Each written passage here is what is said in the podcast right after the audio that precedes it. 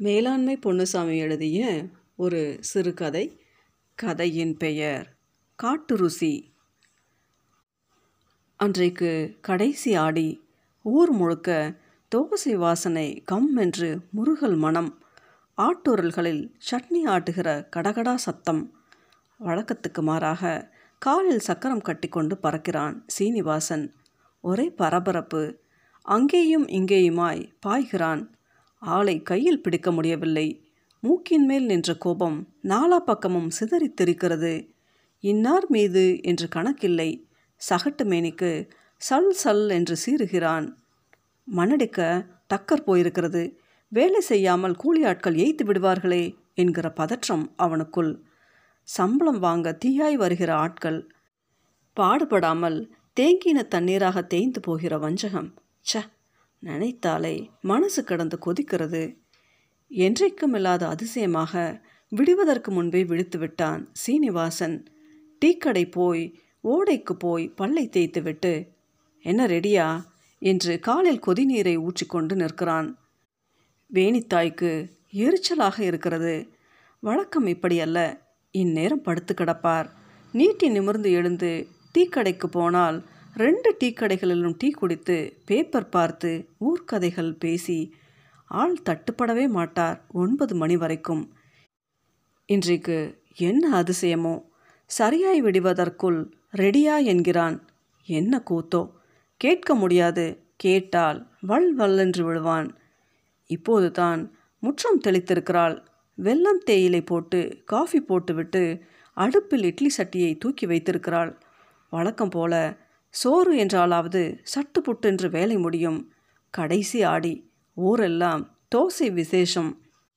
தோசை என்றாலாவது சட்டி காய்ந்தவுடன் மாவை sir sir என்று ஊற்றி புரட்டி எடுத்து விடலாம். இந்த ராசாவுக்கு தோசை என்றால் தொண்டையில் இறங்காது ஆவியே ஆகாது என்பார்.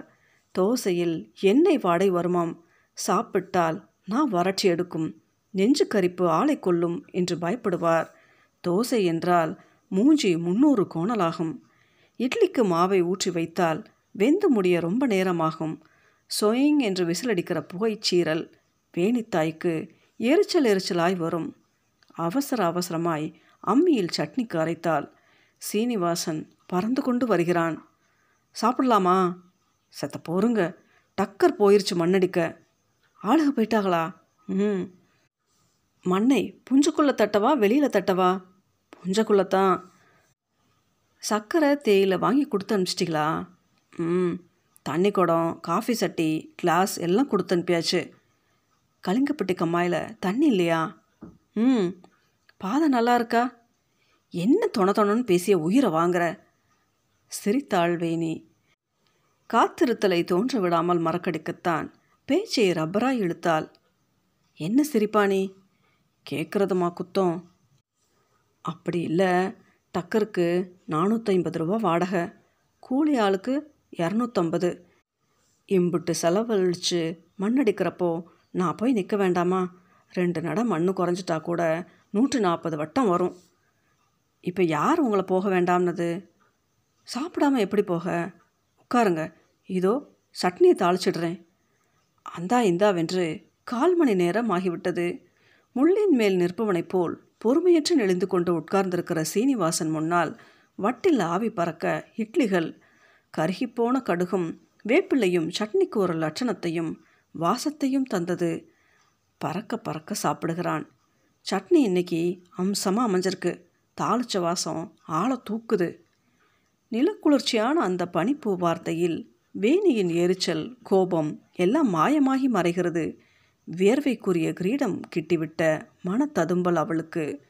அவள் குரலில் ஒரு மென்மையும் குலைவும். நல்லாவா இருக்கு? அவசர அவசரமாக அரைச்சேன். உப்பு கூட பார்க்கல.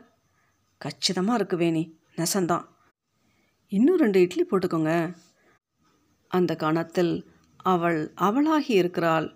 உள்ளும் புறமும் மிருதுவாகி அன்பால் நெஞ்சு ததும்ப புருஷனை புதிய வாஞ்சையோடு பார்க்கிறாள். உள்ளுக்குள் உவகை பெருக்கு பீரிடுகிற பரிவுணர்ச்சி கண்ணோரங்களில் நீர்த்துளிகளாய் மனப்பரவசம். காய்ந்து கனல் பறக்கிற லௌகீக வாழ்வை ஜீவிதப்படுத்துகிற மனச்சங்கமம். மானுட ஈரத்தில் வேர்விட்டு உயிர் வளர்கிற முகம் கழுவிக்கொள்கிற புது வாழ்க்கையின் கணங்கள். கையை கழுவினான் சட்டையை மாட்டிக்கொண்டான் சிகரெட் தீப்பெட்டி செருப்பு பரபரப்பு. வேணி நீ புஞ்சைக்கு போகணுமா மேலே புஞ்சையில் பருத்தி வெடித்து பூத்து கிடக்கு. போ சரி மத்தியானத்துக்கு? கம்மாயில் தானே இருப்பீக? ம் சின்னவன்கிட்ட கொடுத்து தெற்கு புஞ்சைக்கு அனுப்பி வை.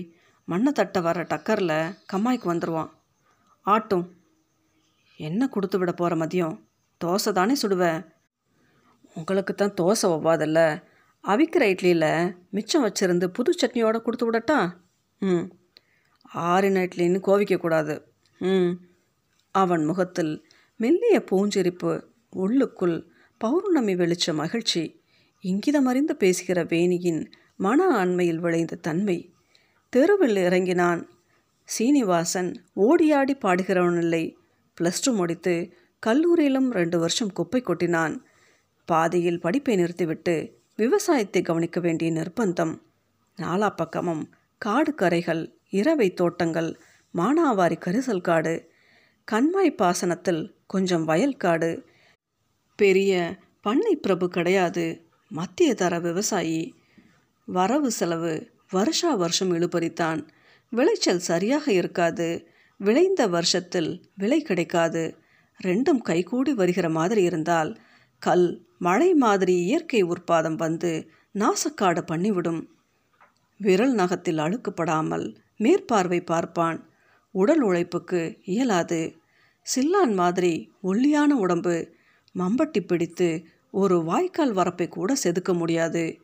எல்லாவற்றுக்கும் சம்பள ஆள்தான். தண்ணீர் பாய்ச்ச பாத்தி கட்ட மூளை முடக்கு கொத்த எல்லாமே கூலி ஆட்கள் தான் வேணித்தாய் ஓயாமல் பொறுமுவாள். விளையிற வெல்லாமல் சம்பளம் கொடுத்தே சாம்பலாயிரும். அதுக்கு என்ன செய்ய சொல்கிற உங்களால் தண்ணி பாய்ச்சவுமா முடியாது. பொம்பளை கூட பாய்ச்சதாலே நமக்கு அதெல்லாம் சரிப்பட்டு வராது. படிப்பு படித்தவளாம் படிச்சிருந்தா மம்பட்டியை தொடக்கூடாதுன்னு சட்டமா கிரீடம் இறங்கிருமாக்கும். நொய் நொயின்னு நச்சரியாத. வேர்வை சிந்த பாடுபட்டா தான் அதோட அருமையும் அழகும் தெரியும். உழைக்கிறதுல என்ன அழகு இருக்குது உழைச்சி பார்த்தா தெரியும். பசி எடுக்கும். கல்லை முழுங்கினாலும் செமிக்கும். உடம்பு வலுப்படும். மனசில் ஒரு தைரியம் வரும். வேர்வை சிந்தி உழைச்சி பார்த்தா தான் மனுஷருக்கு மனுஷ குணமே வரும். வேணி அஞ்சில் வளையாத உடம்பு முப்பத்தஞ்சில் வளைக்கணும்னு ஆசைப்படாது. இதில் ஒரு பெருமையாக்கும். விளையாட்டான வெளுப்பாக உதட்டை பிதுக்கினாள் வேணி. ஆனாலும் விளையாட்டல்ல வெளிப்படுகிற ஏளனம் ரொம்ப ஆழத்திலிருந்து கூர்மையாக வருவதாய் உணர்வான். ஆயினும் சீனிவாசன் அசையவில்லை. அப்படியே தான் இருந்தான். புஞ்சையில் கூலி ஆட்கள் பாத்தி கட்டி கொண்டிருந்தால் அவன் பாட்டுக்கு டீ கடையில் பேப்பர் பார்த்து கொண்டிருப்பான்.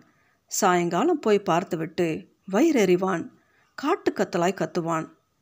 வாங்குகிற காசுக்கு வஞ்சமில்லாமல் உழைக்க வேண்டாம். ஆள் இருந்தால் ஒரு மாதிரி இல்லைன்னா ஒரு மாதிரி. மோசக்கார பாவிக. பாத்தி கட்டியிருக்கிற லட்சணமாக அது? வரட்டும் பேசிக்கிடுதேன். சம்பளம் வாங்க வருகிறவர்களிடம் ஒரே சண்டைக்காடு தான். வருஷம் பூராவும் வம்பு வழக்குத்தான். தகராறுகள் கூலி ஆட்களை குறை சொல்லி சண்டை போடுவது அவனது சுபாவமாகிவிட்டது. வேலைத்தளத்துக்கு போக முடியாமலும் ஜோலிகள் வந்துவிடும். மேற்பார்வை ஜோலிகள் பேங்க்குக்கு நகை அடகு வைக்க கடன் வாங்க கொடுக்க உரம் வாங்க பூச்சி மருந்து வாங்க என்ற ஜோலிகள். போன வருஷம் மண்ணடிக்கிற போது இப்படித்தான். எல்லா சம்சாரிக்கும் டக்கர் பனிரெண்டு நடை கொண்டு வந்து கொட்டியது. இவனுக்கு பத்து நடை மட்டும். கேட்டால் கண்மாயிலிருந்து பூஞ்சை ரொம்ப தூரம் என்கிற சால் சாப்பு. ஏமாளியாகி போயிட்டோமே என்கிற மனக்கொதிப்பு ரொம்ப நாளைக்கு இருந்தது. இந்த தடவை விடக்கூடாது என்ற முடிவு. கண்மாயிலிருந்து கடைசி வரைக்கும் வேலை நடக்கிற லட்சணத்தை கண்காணிப்பது என்கிற வைராக்கியம் வந்தாயிற்று. தெற்கு பூஞ்சை அதோ தூரத்தில் சிவப்பாய் வருகிற டக்கர். கோபுரம் குத்தியாய் மண் நல்ல வண்டல். புஞ்சைக்குள் ரெண்டாவது குமி தட்டி முடித்துவிட்டு திரும்பிய டக்கரில் ஏறிக்கொண்டான். வெறும் ட்ரெய்லர். லோடு இல்லாமல் வண்டி போகிற வேகத்துக்கு பேய் குதி குதித்து அதிர்ந்தது. தடதட சத்தம்.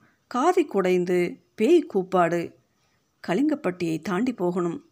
இங்கிருந்து கண்மாய் மூன்று மைல் இருக்கும். கண்மாயின் உள்வாய்ப்பகுதி முழுக்க கருவேல மரங்கள்.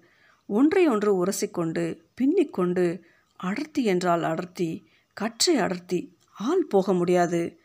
கரையை ஒட்டிய மடைகள் மடைகள் இருக்கிற உள்பகுதிகளில் கொஞ்ச தூரம் மரங்கள் இல்லை.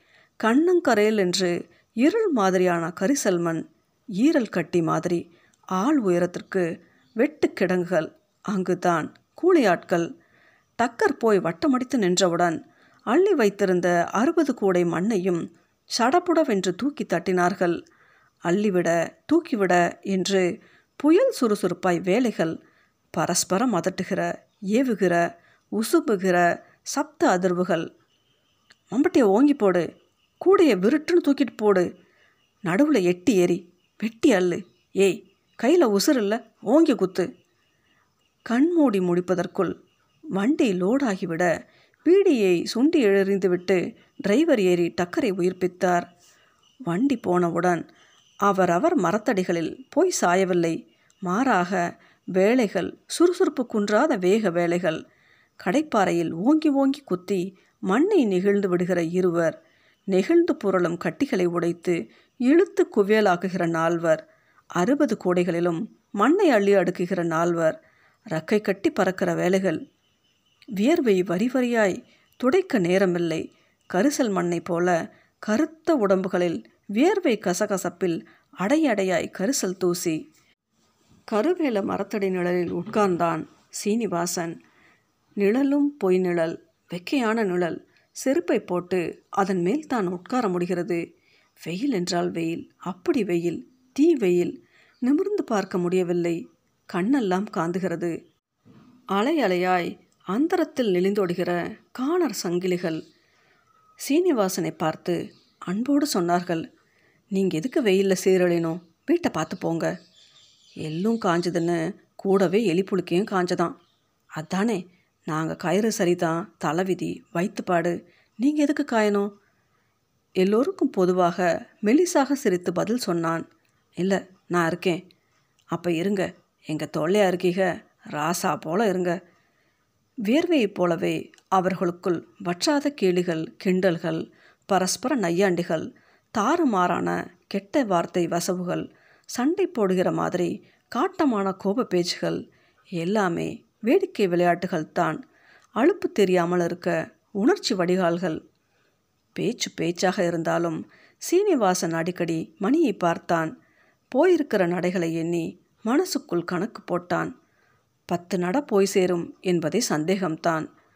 அவர்கள் சொல்ல சொல்ல கேட்காமல் அவனும் கூடமாட வேலைகள் செய்கிறான். சும்மாவே இருப்பதில் ஒரு குற்ற உணர்வு உள் உறுத்தல். அதற்காகவே அவனும் உழைப்பில் பங்கெடுத்து கொண்டான். கடப்பாறையால் ஓங்கி ஓங்கி போட்டு அசைத்தான். மண் உருண்டைகளை பெயர்த்து உருட்டினான். கருவேல சல்லி வேர்களை அறுத்து கொண்டு மண் பெயர்கிறபோது இவனுள் மழலைத்தனமான மகிழ்ச்சி வெற்றி கண்ட மனப்பூரிப்பு உழைப்பின் விளைவாய் நிகழும் மாறுதல்கள். அவனுள் ஒரு லாகிரியாய் நிழல் காலடியில் சுருண்டது. மதியமாகிவிட்டது.